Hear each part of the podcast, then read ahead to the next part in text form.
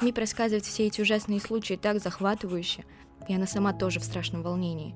Недавно, например, одна старая парализованная еврейка сидела у ее двери и должна была ждать гестаповцев, которые поехали за машиной, чтобы ее увезти. Бедная старушка была так напугана громкой стрельбой по пролетающим английским самолетам и пронзительным вспышкам прожекторов. Все же Мип не посмела впустить ее в дом. Этого никто бы не сделал. Господа немцы не скупятся на наказание. Мы пока в безопасности и покое и проедаем наши деньги – мы так эгоистичны, что говорим о после войны, радуемся новой одежде и обуви, а на самом деле надо бы экономить каждый цент, чтобы после войны помочь тем другим людям и спасти то, что еще можно спасти. Я все чаще спрашиваю себя, не лучше ли было, если бы мы не укрылись в убежище и сейчас уже погибли? Скольких бед мы бы уже избежали и прежде всего не вовлекли бы в них других людей? И все-таки в нас живы воспоминания – мы любим природу, любим жизнь и надеемся изо всех сил. Пусть уже что-то произойдет, пусть хоть стреляют и уничтожают нас, и положат конец этому невыносимому нервному напряжению.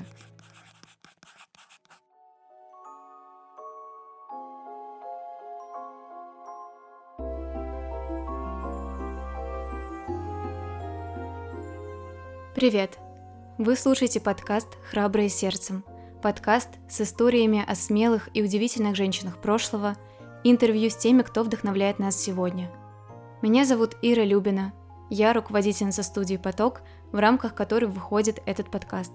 И со мной моя соведущая и мама Наташа Любина. Чтобы наш подкаст выходил регулярно, нам очень нужна ваша поддержка. Недавно мы запустили подписку на проекты студии на Бусти – где вы можете слушать дополнительные выпуски к трем подкастам, читать интересные материалы и общаться с авторами, то есть с нами. Ссылка на подписку в описании профиля. А еще можно оставить отзыв в Apple подкастах, подписаться на подкаст в Яндекс Музыке или написать комментарий в Castbox, или поделиться выпуском в социальной сети, которую нельзя называть, или просто отправить подкаст друзьям. Все ссылки в описании. Заранее огромное вам спасибо. А мы начинаем. Наш сегодняшний выпуск основан на двух автобиографиях, двух историях страшного времени. Это книги «Дневник Анны Франк. Убежище» и книга Эдит Эгер «Выбор». Одной из этих героинь не суждено пережить Холокост, другой удалось спастись. Но обе эти истории о любви, силе, вере и надежде, которые остаются с нами даже в самые страшные времена.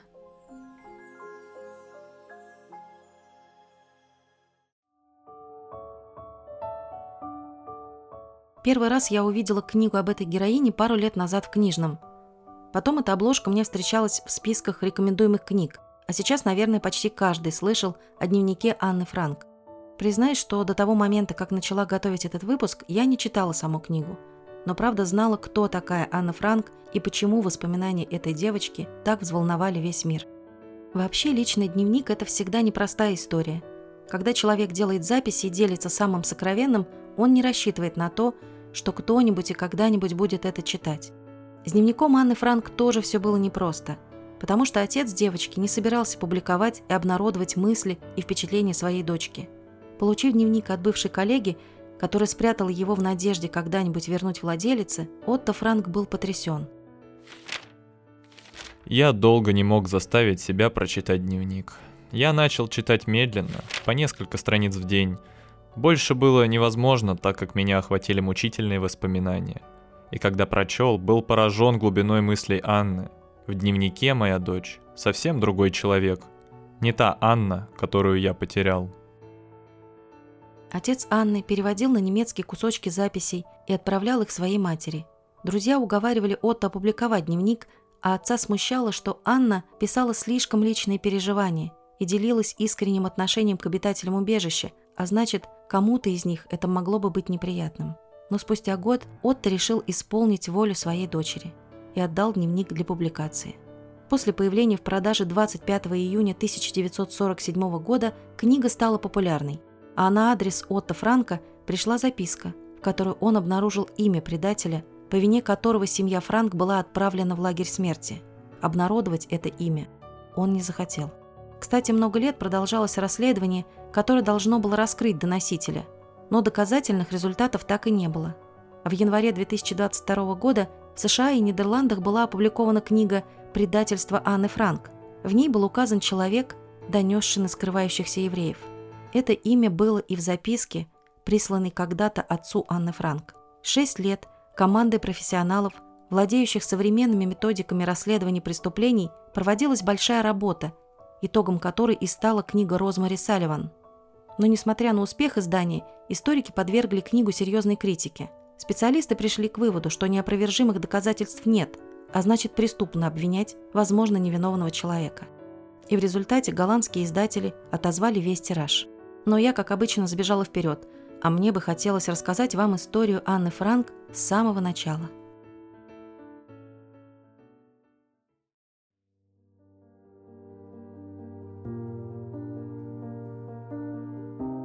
Того момента, как ее громкий плач раздался дома в немецком городе Франкфурт на Майне. В семье счастливых родителей Отто Генриха Франка и Эдит Франк Голлендер. Отто был офицером в отставке, владел одной из лучших библиотек в Германии и занимался предпринимательством. Эдит вела домашнее хозяйство и позже уже воспитывала дочерей. Марго, старшая дочка, родилась в 1926 году, а через три года появилась малышка Аннелис Мария.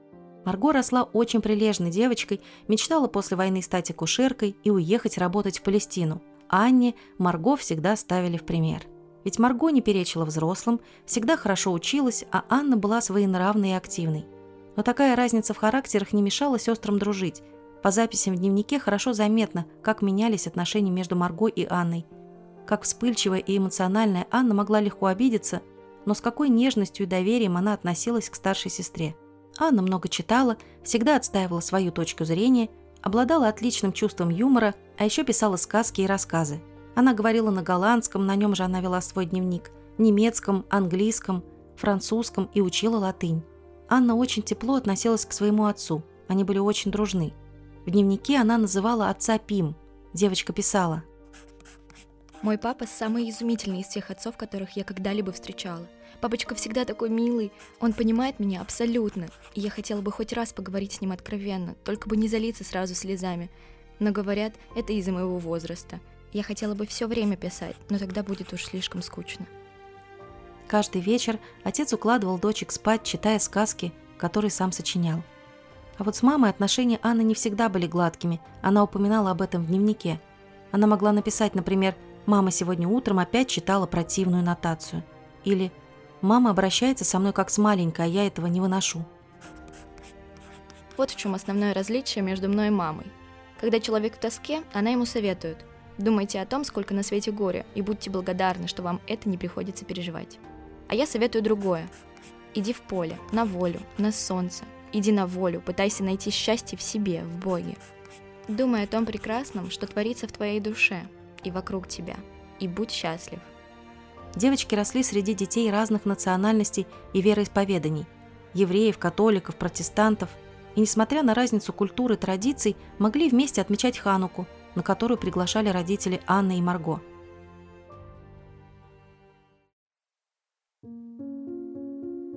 Из-за финансовых трудностей и антисемитских настроений семья Франк переехала в Амстердам. Анне понравилась Голландия. Она быстро схватывала язык, у нее появились друзья, она училась в школе Монтессори. Отто пытался организовать свое дело – акционерное общество «Опекта». Сначала фирма торговала пектином для джемов, потом приправами и специями. Когда Ане было 10, началась Вторая мировая война. А в мае 1940 года нацистская Германия оккупировала Нидерланды.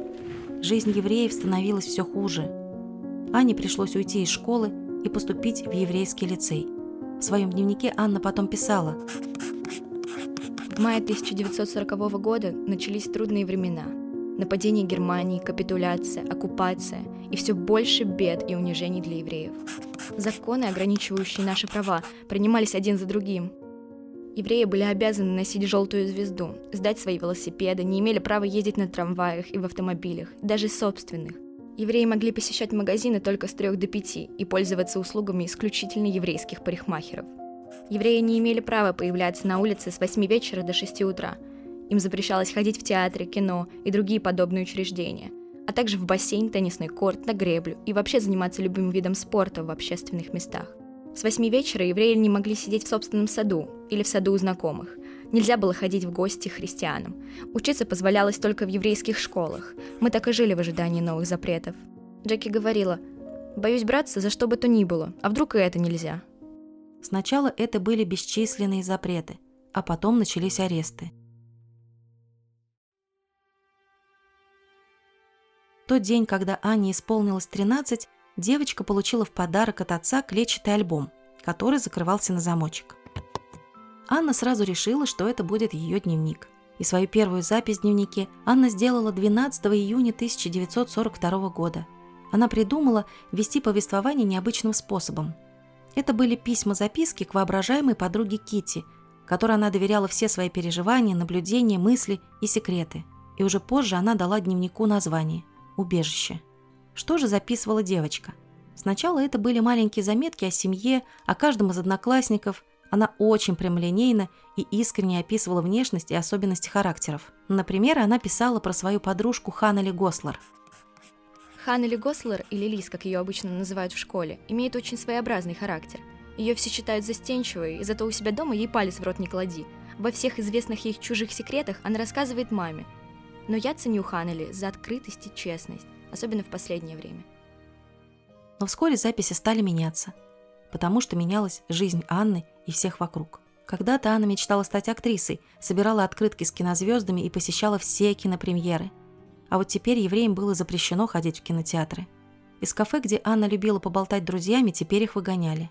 В школу девочка добиралась пешком, что было довольно далеко, потому что пользоваться общественным транспортом евреям было теперь запрещено. Но наступил день, когда вся привычная жизнь стала для Анны невозможной.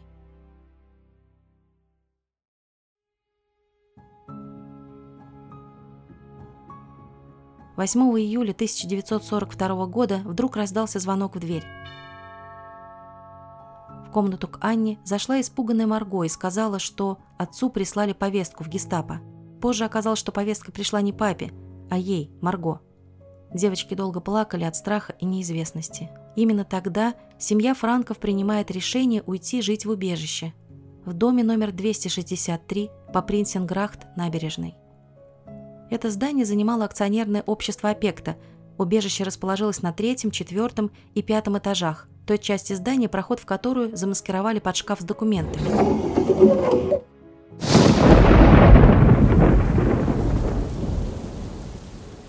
В свое новое жилище франки отправились пешком, сильный дождь, чтобы в это время на улице было как можно меньше людей. Чтобы не вызвать подозрений, нельзя было брать с собой чемоданы или большие сумки, поэтому всю свою одежду они постарались надеть на себя, а под нее спрятать все необходимое. Позже к ним подселилась семья Ван Пельс, которым Анна в дневнике дала псевдоним Ван Даан, а потом их стало восемь, когда в убежище пустили знакомого дантиста, Фрица Пфефера. В дневнике он Дюсель. Анна описывала их убежище и свою комнату, в которой предстояло жить им с сестрой. Когда девочка увидела это помещение со стенами серого бетона, стало тоскливо. Но папа захватил с собой дочкину коллекцию открыток и фото кинозвезд. Анна обклеила ими стены и стало точно уютнее. Для связи с внешним миром у жильцов убежища были помощники, работники фирмы Отто Франко. Они доставали продуктовые карточки, покупали и приносили продукты, рассказывали, что происходит вокруг – Сегодня ничего, кроме страшных и угнетающих вестей, сообщить не могу. Многих наших знакомых евреев хватает группами. Гестапо обходится с ними отнюдь не мягко. Их просто отвозят в вагонах для скота в Вестерборг, большой лагерь для евреев в Дренте. Ми рассказала о ком-то, кто сбежал из Вестерборга. Вестерборг должно быть ужасен. Есть людям почти не дают, а пить и подавно. Только один час в день есть вода, один туалет и один умывальник на несколько тысяч человек. Спят они все в повалку, мужчины и женщины. Женщинам и детям часто бреют головы. Сбежать почти невозможно. Люди заклемены бритыми головами, а многие – еврейской внешностью. Если уж в Голландии так ужасно, каково же им будет в далеких и варварских краях, куда их ссылают? Мы предполагаем, что большинство убивают. Английское радио говорит об отравлении газом. Может быть, это самый быстрый способ умершления. Анна писала, как она училась разговаривать шепотом, как нельзя было выглядывать в окно – и открывать занавески. Запрещалось спускать воду в туалете, кашлять. Как-то Марго долго поили кадеином, чтобы заглушить кашель. По вечерам в темноте я вижу ряды хороших, ни в чем не повинных людей. Они идут с плачущими детьми. Все идут и идут. Ими командуют несколько эдаких типов. Их бьют, мучают до того, что они валятся с ног. Никому нет пощады. Старики, дети, младенцы, беременные женщины, больные. Все, все идут вместе на смерть.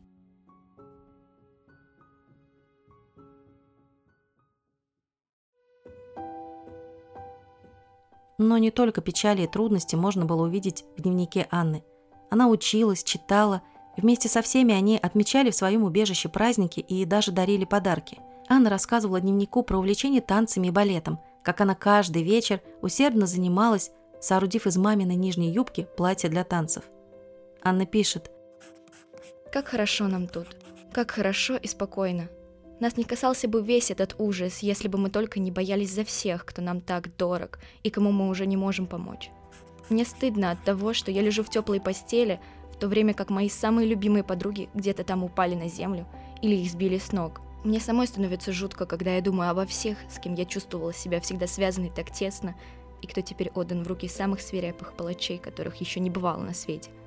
И все это потому, что они евреи. Анна очень часто думала о своих друзьях из школы, вспоминала подруг, переживала о том, что происходило с ними, в безопасности ли они, и думала, что все, что казалось ей когда-то важным, теперь потеряло свое значение.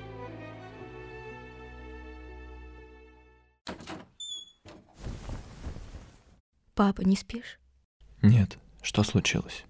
Мне сейчас вдруг представилась Ханнели, худая в лохмотьях, она как будто спрашивала меня, почему я бросила ее и просила помочь ей. Садись на кровать, не плачь. Папа, если она доживет до конца войны, если только она вернется, я скажу ей о том, как я виновата.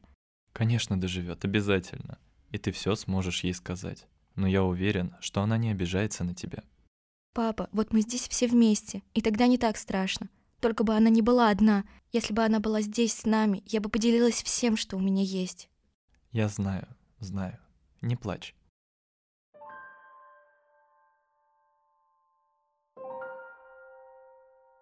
О чем еще могла писать 15-летняя девочка? Конечно, о любви. Предметом ее чувств был Петр Ван Дам. В начале их пребывания в убежище Петр казался ей неинтересным. Она писала о нем так. Утром в половине десятого мы еще завтракали. Пришел Петр Ван Дан.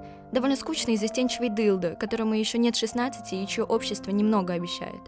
Но отношение к Петру менялось. Дружба сменилась влюбленностью – Анна и Петр были очень откровенны друг с другом, могли обсудить практически все, что их волновало. Милая Кити, запомни навсегда вчерашний день. Его нельзя забыть, потому что он самый важный день в моей жизни. Да и для всякой девушки тот день, когда ее впервые поцеловали, самый важный день. Вот и у меня тоже. Тот раз, когда Брам поцеловал меня в правую щеку, не считается. И когда мистер Уокер поцеловал мне руку, тоже не в счет. Слушай же, как меня впервые поцеловали. Вчера вечером, часов в восемь, я сидела с Петером на его кушетке, и он обнял меня за плечи. Отец, которому Анна рассказала о своей любви к Петру, не одобрял их чувства, пытаясь предостеречь от разочарований и обид. Но взрослеющую девочку вдохновляла ее влюбленность и давала ей силы переживать тревоги и волнения. Здесь все стало гораздо хуже. Ну да ладно, это ты уже знаешь. Но Господь послал мне помощь, Петера. Я прикасаюсь к своему кулону и думаю, но что мне за дело до всего этого сумасшедшего дома? Петер со мной, и это моя тайна. Начиная вести свой дневник, Анна писала это все прежде всего для себя. Но в марте 1944 года она услышала по радио выступление министра, который говорил, что все военные воспоминания, дневники и письма будут очень ценны после войны. И тогда она решила, что надо отредактировать дневник, чтобы потом когда-нибудь опубликовать его и рассказать всему миру о том, как жили, ели, разговаривали и мечтали евреи в военные годы. Однажды Анна записывала в своем дневнике мечты обитателей убежища, чего бы им хотелось после войны.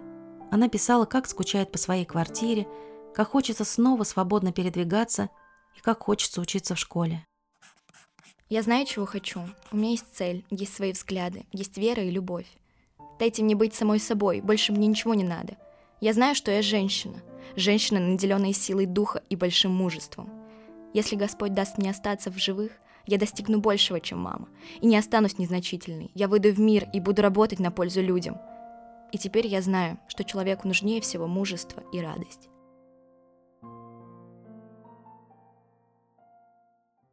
Но ничему этому не суждено было сбыться.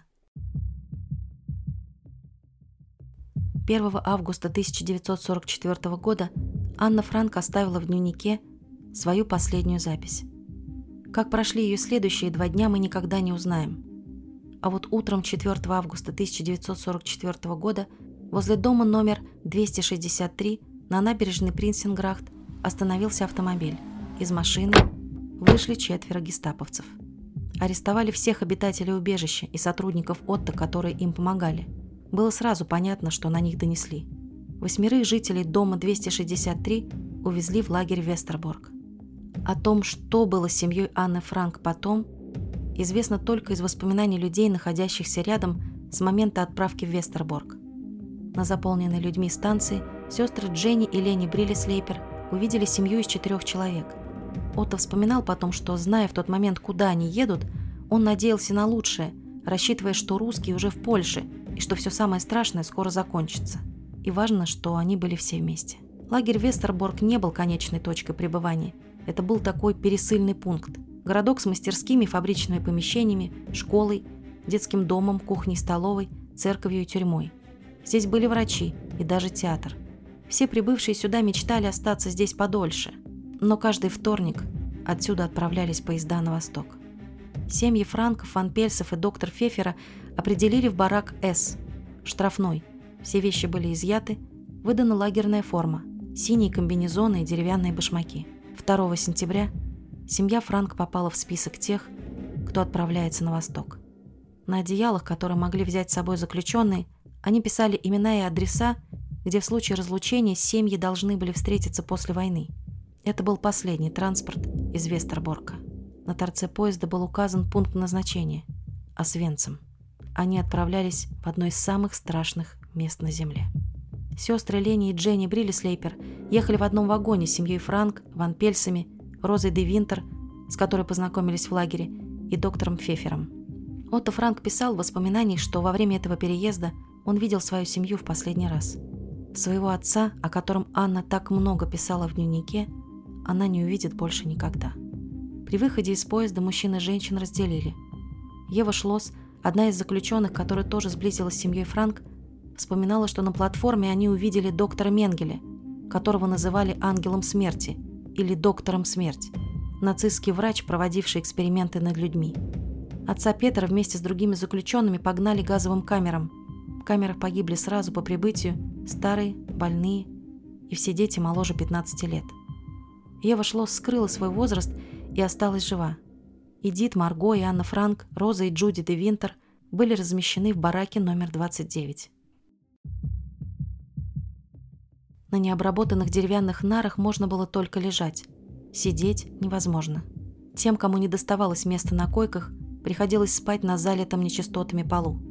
Четыре утра раздавался свисток. Затем следовала перекличка, во время которой приходилось иногда часами стоять на холоде. Двигаться было нельзя.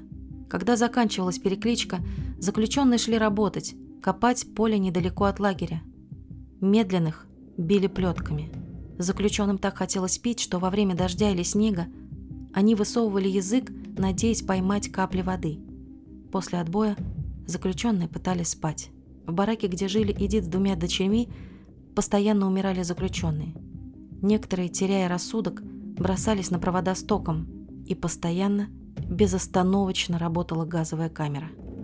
Однажды группа, в которой была Анна Франк, увидела венгерских детей – которые стояли под дождем в ожидании своей очереди в газовую камеру. Как вспоминала Роза де Винтер, Анна сказала ей «Посмотри только на их глаза» и заплакала, хотя многие давно уже не могли плакать.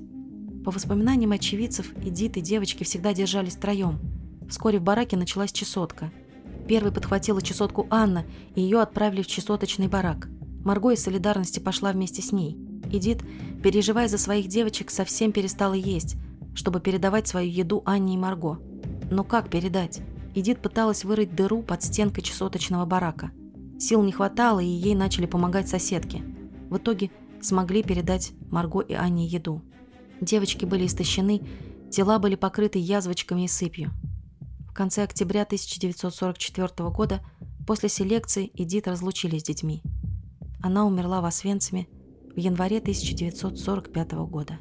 Анну и Марго отобрали для отправки в другой лагерь – Берген-Белзен. В этом лагере не было газовых камер, что обрадовало прибывших заключенных, но и бараков не было тоже. Вместо них палатки. В Берген-Белзене сестры Франк снова встретились с Леней и Дженни Бриллислейпер. Лени вспоминала. Воля девочек еще не была сломлена. Анна сочиняла разные истории, и Марго тоже. Забавные, шуточные рассказы. Мы рассказывали по очереди, и в основном речь шла о еде. Один раз мы фантазировали, как пойдем в американский ресторан. А Анна вдруг расплакалась. Ей стало страшно от мысли, что она никогда не вернется домой. Мы составляли меню из разных вкусностей. Еще говорили о том, что будем делать после освобождения. Анна часто повторяла, что ей еще предстоит много учиться. В декабре 1944 года заключенные Берген-Белзена даже пытались отпраздновать Рождество. Одна из заключенных рассказывала. Можно ли рассказать о Рождестве 1944 года в Берген-Белзене, который отмечали 4000 умирающих? Женщины, сжавшиеся от холода, скрюченные, истощенные дети пытались хоть как-то отметить праздник. Ах, если бы даже нашлась рука, способная описать все ужасы нашего существования, то ни один глаз не смог бы прочитать эти строки, и ни одно сердце не выдержало их. Та самая Ханнели Гослер, Лис, о которой когда-то писала в своем дневнике Анна Франк, тоже оказалась в Берген-Белзене. Лис рассказывала потом. Я услышала голос Анны. Она звала меня, а потом увидела ее саму. Замерзшую, наглообритую, худую, как скелет. Она рассказала, что они вовсе не эмигрировали в Швейцарию, а скрывались в Амстердаме, и что ее отца убили. А ведь это было не так. Она обожала его. И если бы знала, что он жив, то это, возможно, дало бы ей силы выжить самой. Больше Лис и Анна Франк уже никогда не увиделись.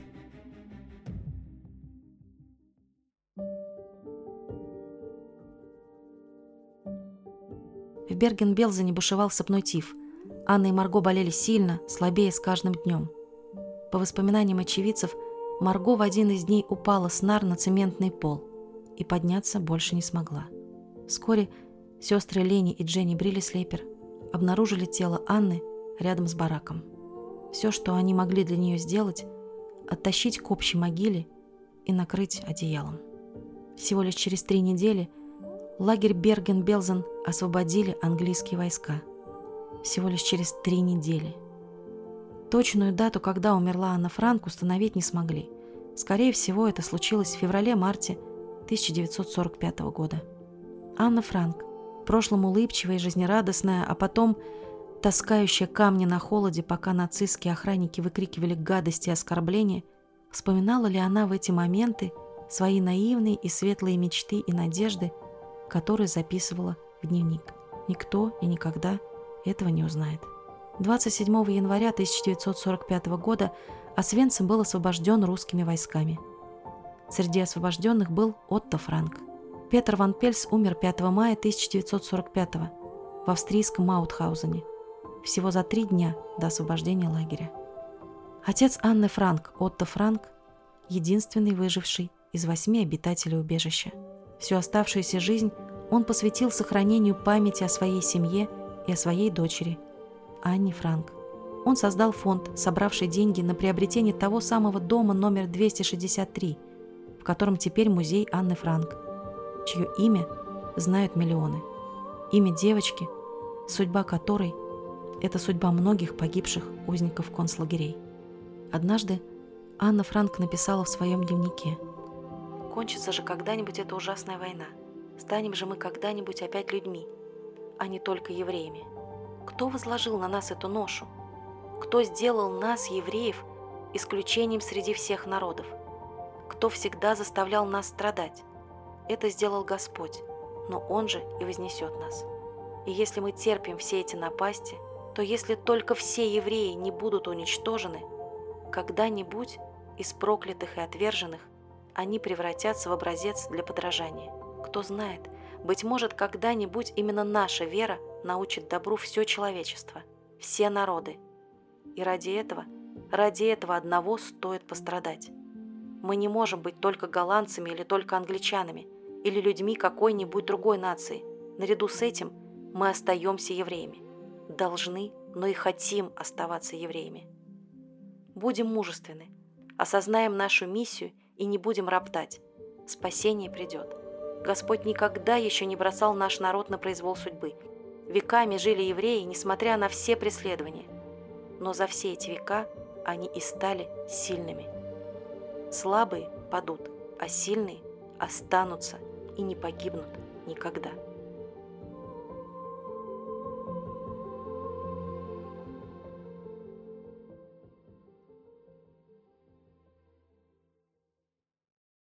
Если честно, я не знаю, что сказать, потому что немножко тяжело говорить, и я несколько раз плакала, пока слушала, и я даже не знаю, как по-другому это можно слушать и как по-другому об этом рассказывать.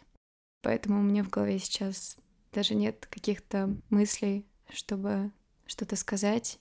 Но я могу заметить, что судьба моей героини, героини, про которую я буду рассказывать, в чем-то очень похожа на судьбу Анны Франк. Я думаю, многие слушатели заметят, чем они схожи, за исключением одной очень важной вещи.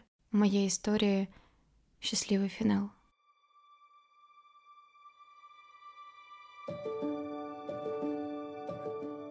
Они часто говорят как о выжившей Анне Франк. Их судьба в юности действительно вначале складывалась похожим образом – и они, оказавшись в лагере смерти, были ровесницами. В предисловии к книге Эдит Эгер социальный психолог Филипп Зимбарда пишет Обе девушки сохранили душевную чистоту и способность сострадать, невзирая на жестокости и гонения, которые им пришлось испытать, что дает нам веру в изначальную доброту людей.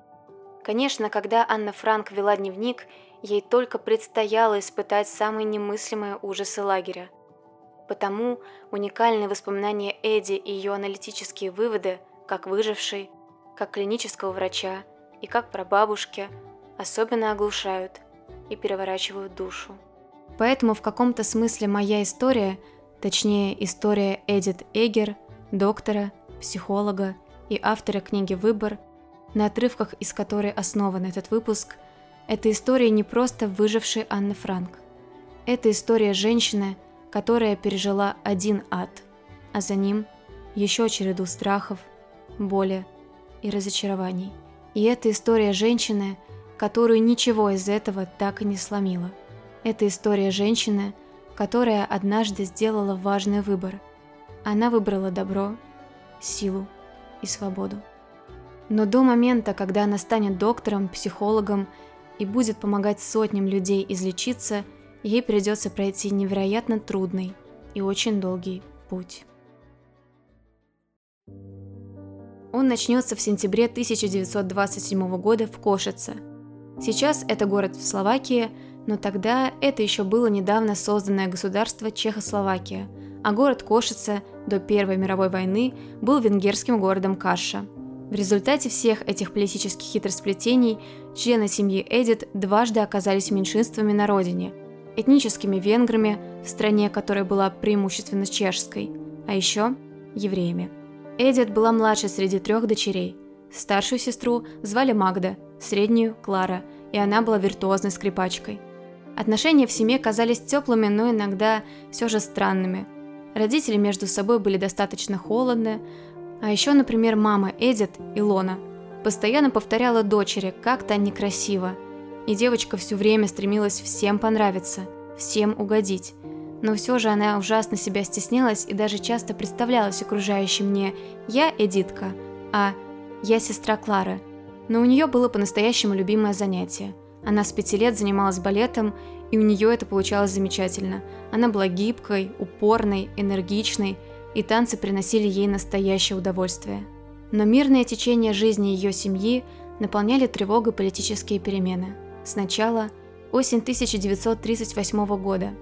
Венгрия, будучи на тот момент активной союзницей нацистской Германии, аннексировала город Кошице вместе с другой частью страны, когда Чехословакия перестала быть самостоятельным государством. Другие страны надеялись утихомирить еще тогда казавшийся не настолько опасным Третий рейх, и Мюнхенское соглашение сделало часть пограничных с Германией областей частью ее территории. А Венгрия присоединила к себе южнословацкие районы и юго-запад Закарпатской Украины. А потом наступил 1939 год, и нацисты вторглись в Польшу. После этих событий нелашисты, так называли венгерских нацистов, которые были членами партии «Скрещенные стрелы», заняли этаж здания, в котором жила семья Эдит, а потом и вовсе выгнали их из родного дома. Спустя всего год начались первые облавы на евреев, пока только мужчин забирали в трудовые лагеря. С замиранием сердца Эдит и вся ее семья ждали, что вот-вот это коснется отца. Еще через год евреи в городе заставили в обязательном порядке носить желтые шестиконечные звезды на одежде. Эдит чувствует, что война идет, но в то же время она где-то далеко – у самой Эдит жизнь пока кажется относительно спокойная, даже приятная. Она впервые влюбляется в мальчика Эрика. Они вместе. Они говорят обо всем. Они строят планы. Однажды летом 1943 года они гуляют у реки, и Эрик делает фотографию Эдит. Она садится на шпагат в купальном костюме. Улыбается. Эдит представляет, как однажды эти фотографии увидят их с Эриком дети – Ей исполняется 16. Эрик приносит розы, дарит ей первый поцелуй. Еще Эдит постоянно тренируется, занимается в студии гимнастики. Даже мечтает участвовать в Олимпийских играх. Она стала одной из лучших среди учениц, поэтому должна была вместе с командой готовиться к соревнованиям. Из-за войны на подготовку осталось даже больше времени, чем раньше. Кажется, именно здесь, в студии, на синем мате во время растяжки – Эдди чувствует себя по-настоящему счастливой, чувствует себя собой. Но судьба распоряжается иначе. Однажды во время занятий тренер отводит Эдит в сторону.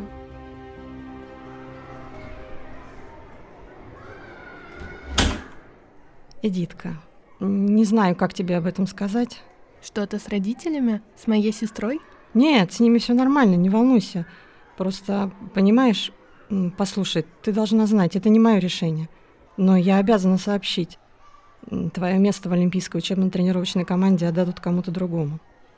Что я сделала? Хорошая моя, понимаешь, все не так просто. Что я такого сделала? Из-за своего происхождения ты не проходишь отбор. Я не еврейка. Прости, Эдитка, мне правда очень жаль.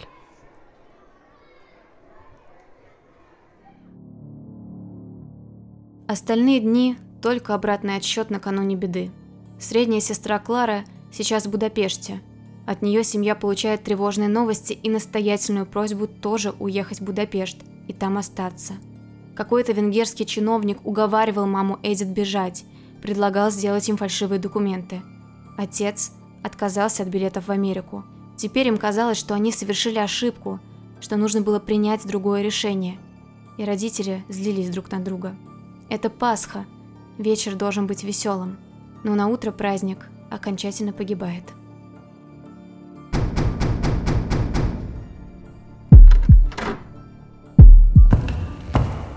Приходят в темноте. Они барабанят в дверь. Они орут. Это отец впускает их или они вламываются к нам силой? Кто они? Немецкие солдаты или не лошисты? Ничего не могу разобрать в шуме, который резко меня разбудил. Во рту еще сохранился вкус пасхального вина. Солдаты врываются в спальню, объявляя, что нас забирают из дома и куда-то переселяют. Нам разрешено взять один чемодан на четверых. Мама тотчас начала собираться, а я никак не могу прийти в себя и сойти с раскладушки, которая стоит в ногах родительской кровати. Сестер Магду и Эдит вместе с родителями привозят на завод на окраине города – Здесь, в заточении, находится около 12 тысяч евреев. Их оставляют спать на полу, провинившихся бьют дубинками, воды почти нет. Из еды остается только то, что в спешке прихватила с собой мама Эдит. Через время становится понятно, что на территории завода оказались все евреи из города. Через несколько дней Эрик высматривает Эдит в толпе.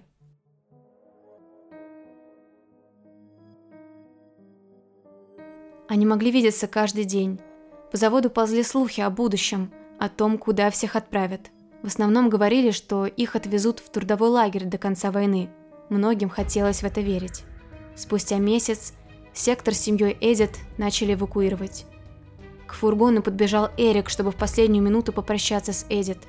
Он сказал ей, «Я никогда не забуду твои глаза. Я никогда не забуду твои руки». Фургон отправился на вокзал. В товарном поезде все едут стоя, и стоя спят. Почти всю эту трудную дорогу семья Эдит проводит в молчании. Что будет дальше? Когда их выпускают наружу, они видят ворота. Над ними надпись «Труд освобождает». Это на некоторое время внушает надежду. Папа Эдит успокаивает семью. Кажется, им и правда предстоит просто работать в лагере. Тем временем солдаты разделяют их на две очереди. Одна – от 14 до 40 лет, вторая – все остальные. Когда Магда и Эдит оказываются на территории лагеря, они встречают первых узников в полосатой одежде. Это одни из тех заключенных, которые добровольно помогают нацистам следить за такими же, как они. Одна из женщин подходит к Эдит. Какие красивые сережки, гляньте, а? Дай-ка их сюда. А, зачем? Могла попросить, я бы отдала их тебе. Какие мы нежные. Пока ты танцевала, бегала по ресторанам и театрам на свободе, я гнила тут. Простите, слушайте, но может вы знаете, когда мы сможем увидеться с родителями? Нам с сестрой сказали, что мы скоро увидим маму. Видишь те трубы? Да. Ваша мать горит вон там. Можете начинать говорить о ней в прошедшем времени. А дальше ад. Ад каждый день. Ад, из которого, кажется, нет выхода.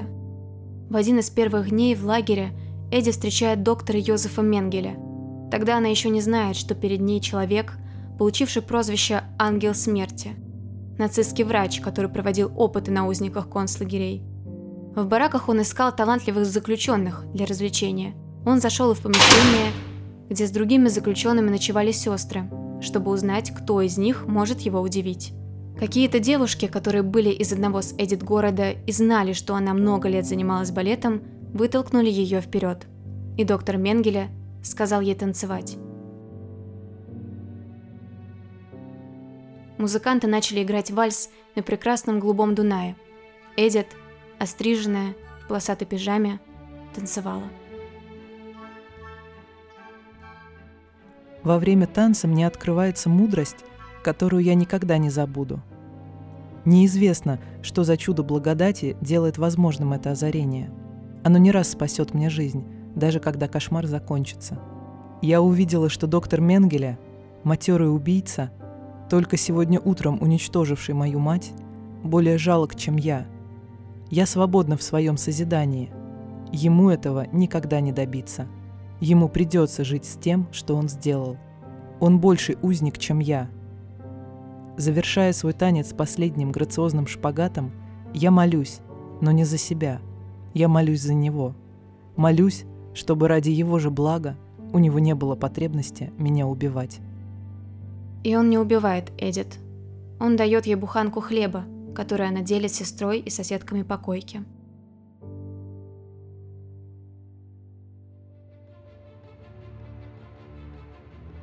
Постоянный голод, болезни, изнуряющий труд, минимальной надежды на то, что однажды они выйдут из лагеря живыми.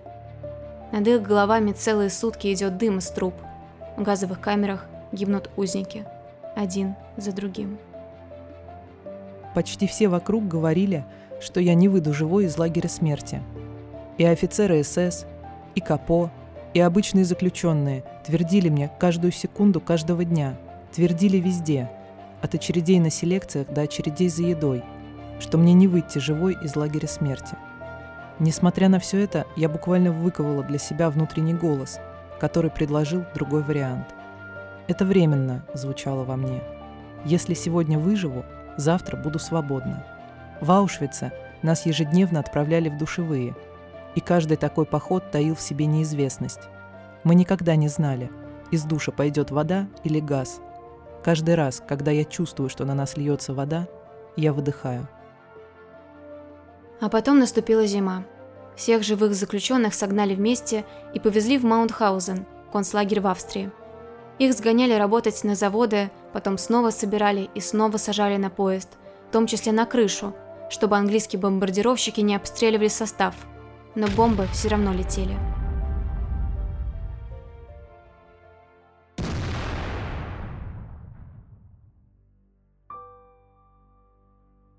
А потом Эдит и ее сестра Магда стали частью так называемых «маршей смерти».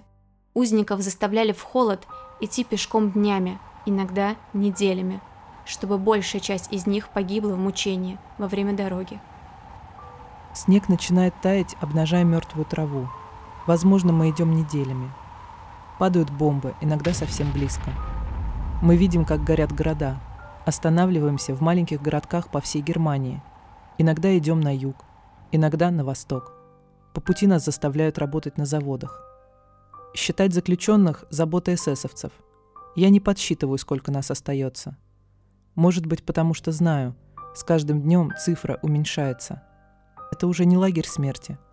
Но все равно есть множество способов принять смерть. Придорожные канавы красны от крови тех, кому стреляли в спину или грудь. Тех, кто пытался сбежать, и тех, кто не поспевал – Некоторые девочки совсем отмораживают ноги и падают, как опрокинутые деревья. Истощение, постоянная уязвимость, лихорадка, голод, переохлаждение. Если конвоир не спускает курок, это делает само тело. Они с сестрой выживают. Их отправляют в следующий лагерь – Гунскирхен. На тот момент они еще не догадываются об этом. У Эдит сломан позвоночник. Она ужасно слаба, одну болезнь сменяя следующее. Хуже голода, холода и бесконечной физической слабости, только то, что узникам приходится наблюдать в лагере каждый день. Я видела, как над телами надругались с непростительной жестокостью. Мальчика привязывали к дереву, и офицер СС стрелял ему в ногу, в ладонь, в обе руки, в ухо – Невинного ребенка использовали в качестве тренировочной мишени. Была беременная женщина, которая каким-то образом попала в Аушвиц, а не была убита сразу же на распределении. Когда у нее начались роды, эсэсовец связал ей ноги. Я не видела агонии страшнее. Эдит весит около 30 килограмм. Однажды она даже не может подняться. У нее высокая температура, она бредит.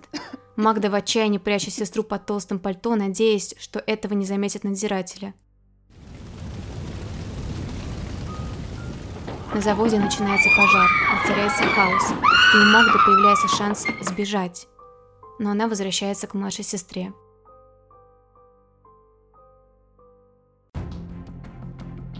Узников так много, что они спят буквально друг на друге – и когда кто-то умирает, у других иногда просто не остается сил сбросить с себя чужое мертвое тело. Но однажды узники слышат непривычный шум. Это въезжают в лагерь американские солдаты.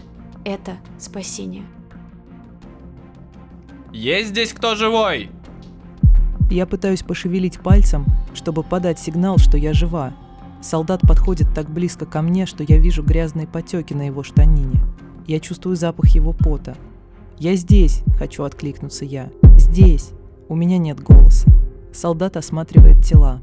Его глаза пробегают по мне, не опознавая меня как живую. «Поднимите руку, если вы живы!» Я изо всех сил стараюсь привести пальцы в движение. Ты ни за что не выберешься отсюда живой. Так говорили все. Капо, которая вырвала у меня сережки. Эсэсовец с татуировочной машинкой, который не захотел потратить на меня чернила – женщина-бригадир с ниточной фабрики, эсэсовец, отстреливавший нас во время долгого-долгого перехода.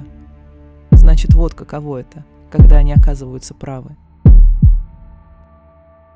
В последнюю секунду американский солдат все же замечает Эдит, хватает ее за руку и вытаскивает из горы мертвых тел, а потом спасает Магду. Мне так хочется на этом закончить, сказать, а потом все было хорошо – Вся боль, все страдания Эдит остались в лагере и были похоронены там. Но, увы.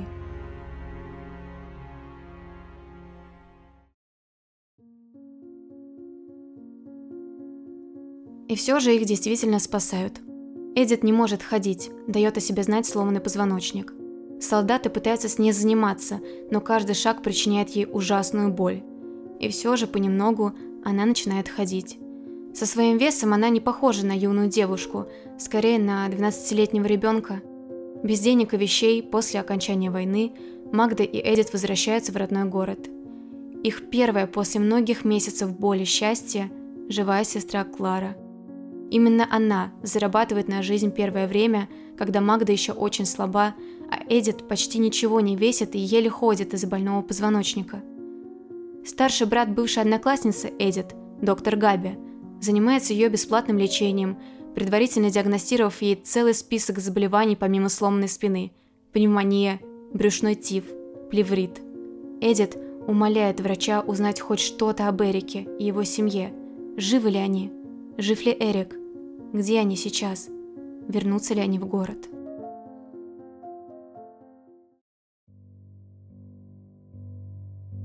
Через какое-то время Габи осматривает мою спину. Он ждет, когда я лягу на живот, и начинает рассказывать, что узнал. Эрика отправили в Аушвиц. Его не стало в январе, за день до освобождения. Из меня вырывается вопль. Чувствую, что грудную клетку сейчас разорвет. Меня накрывает такая мощная волна скорби, что даже не текут слезы, только неровный стон застревает в горле. Я еще не способна ясно мыслить. Не могу пока задавать вопросы о последних днях моего любимого, его страданиях, состоянии его ума и духа тогда, когда тело уже сдалось. Меня поглощают горе и ощущение несправедливости.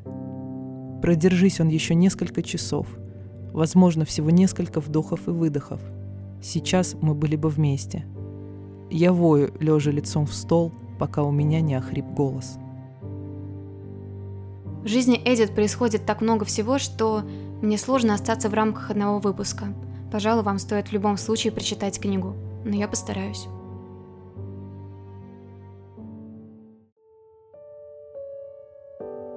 Следующая страница ее жизни – встреча с будущим мужем.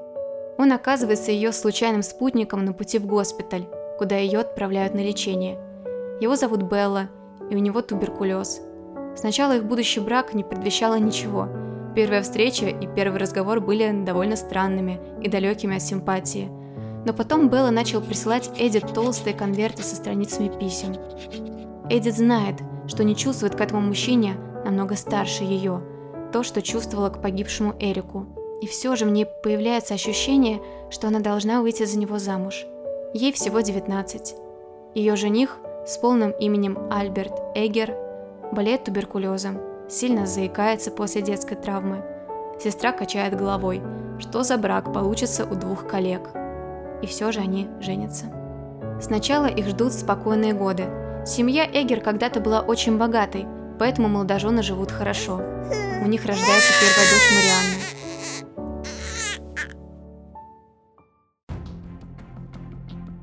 Но спокойная жизнь скоро заканчивается.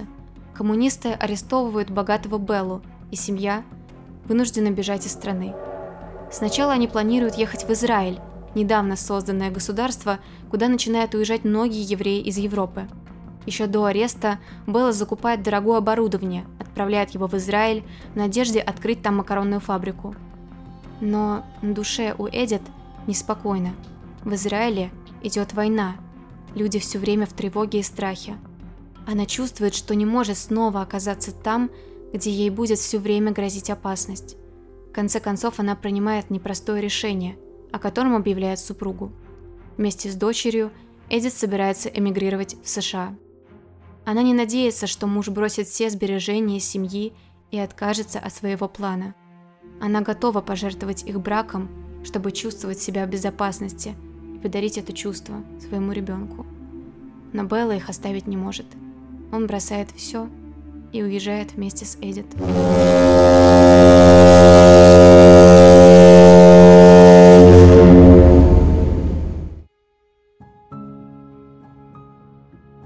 Жизнь в США не похожа на счастливую сказку. Оба супруга работают целыми днями. Эдит трудится на фабрике, Белла таскает тяжелые ящики на складе, чем еще сильнее подрывает свое слабое здоровье.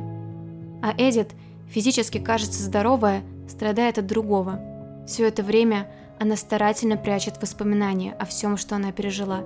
Не хочет об этом говорить и с ужасом представляет, что об этом могут узнать ее дети.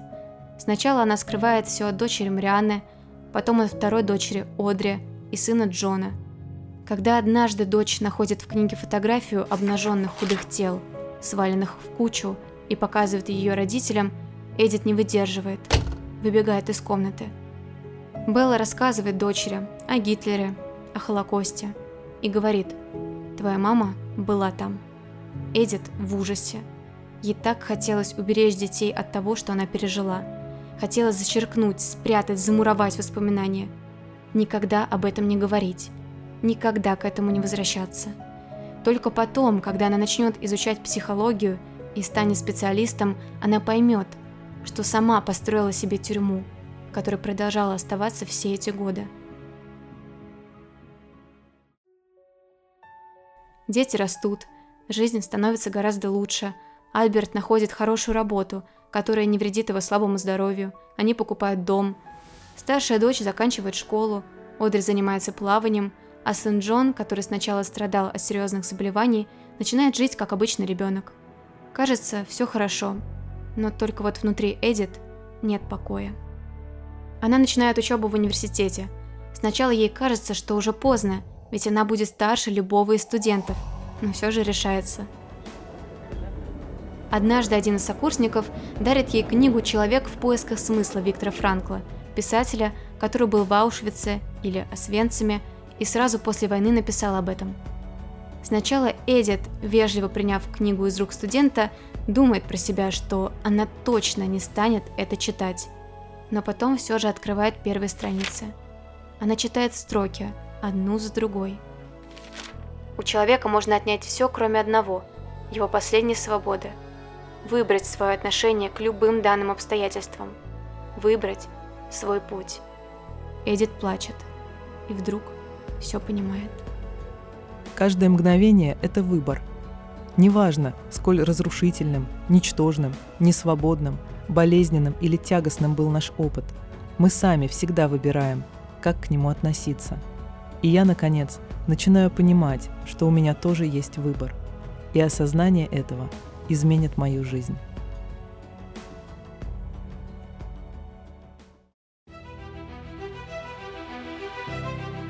Эдит продолжает учиться и учит сама в школе Вальпаса. В 1972 году ее объявляют учителем года. Она счастлива, но чувствует, что ее путь и ее лечение только начинаются. В 1974 году в Техасском университете она получает степень магистра в области педагогической психологии. Еще через 4 года – степень доктора клинической психологии. Она лечит других и постепенно лечится сама, вместе с ними. Она не бежит от своей травмы, она больше ее не прячет. Она решается общаться с другими выжившими. Она даже отваживается, хоть и не сразу, поехать в Аушвиц, вернуться туда – Ей уже 63 года. Она видела столько смертей, своих родителей, своих соседок по заключению, детей, женщин, стариков. Она видела столько боли, что, кажется, это невозможно пережить до конца. Она чувствовала столько страха, вины и стыда за то, что случилось. С 16 лет до этого момента она так и не могла до конца пережить свою травму, чтобы двигаться дальше. И вот теперь Спустя много лет она исцелилась. Она сделала свой выбор и перестала быть жертвой своего прошлого. Почему я? Почему выжила я? Как часто я задавала себе этот вопрос. Сегодня он ставится мной иначе. Почему бы не я? Там, на сцене, выступая перед следующим поколением борцов за свободу, я смогла, опираясь на свое сознательное понимание, сформулировать то, что часто слишком неуловимо – слишком неочевидно. Мы снова готовы заточить себя в тюрьму, когда продолжаем убегать от прошлого и начинаем бороться с имеющейся болью. Свобода заключается в том, чтобы принять то, что есть, и простить себя. Открыть свои сердца навстречу чуду, которое существует сейчас. И вы здесь. Вот вы где, в священном настоящем. Я не могу исцелить вас или кого бы то ни было – но я могу поддержать ваш выбор разрушить тюрьму в своем сознании, разобрать камень за камнем. Вы не можете изменить то, что случилось. Вы не можете изменить то, что сделали вы, или то, что причинили вам. Но вы можете выбирать, как вам жить сейчас. Вы можете выбрать быть свободными. Сейчас она жива, ей 94 года, и она все еще помогает другим людям пережить свои травмы. Она много лет писала книгу, которая стала мировым бестселлером и одной из самых важных книг, которые я читала в своей жизни – книги «Выбор». Когда я прочитала только часть книги, то подумала, что никогда в жизни я не должна жаловаться на свои переживания, потому что передо мной была история человека, который пережил невозможное. Но сама Эдит объясняет, «Я не хочу, чтобы вы, услышав мою историю, сказали, мои страдания не так значительны. Мне хочется, чтобы вы сказали, если она смогла так, значит, смогу и я».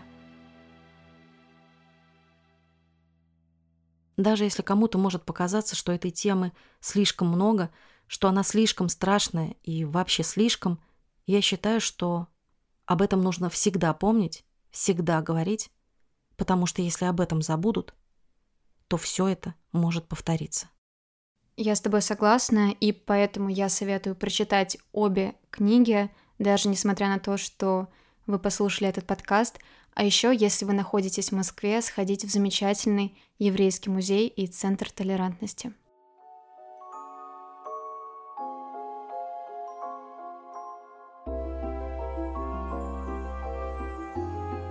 Спасибо, что послушали нас.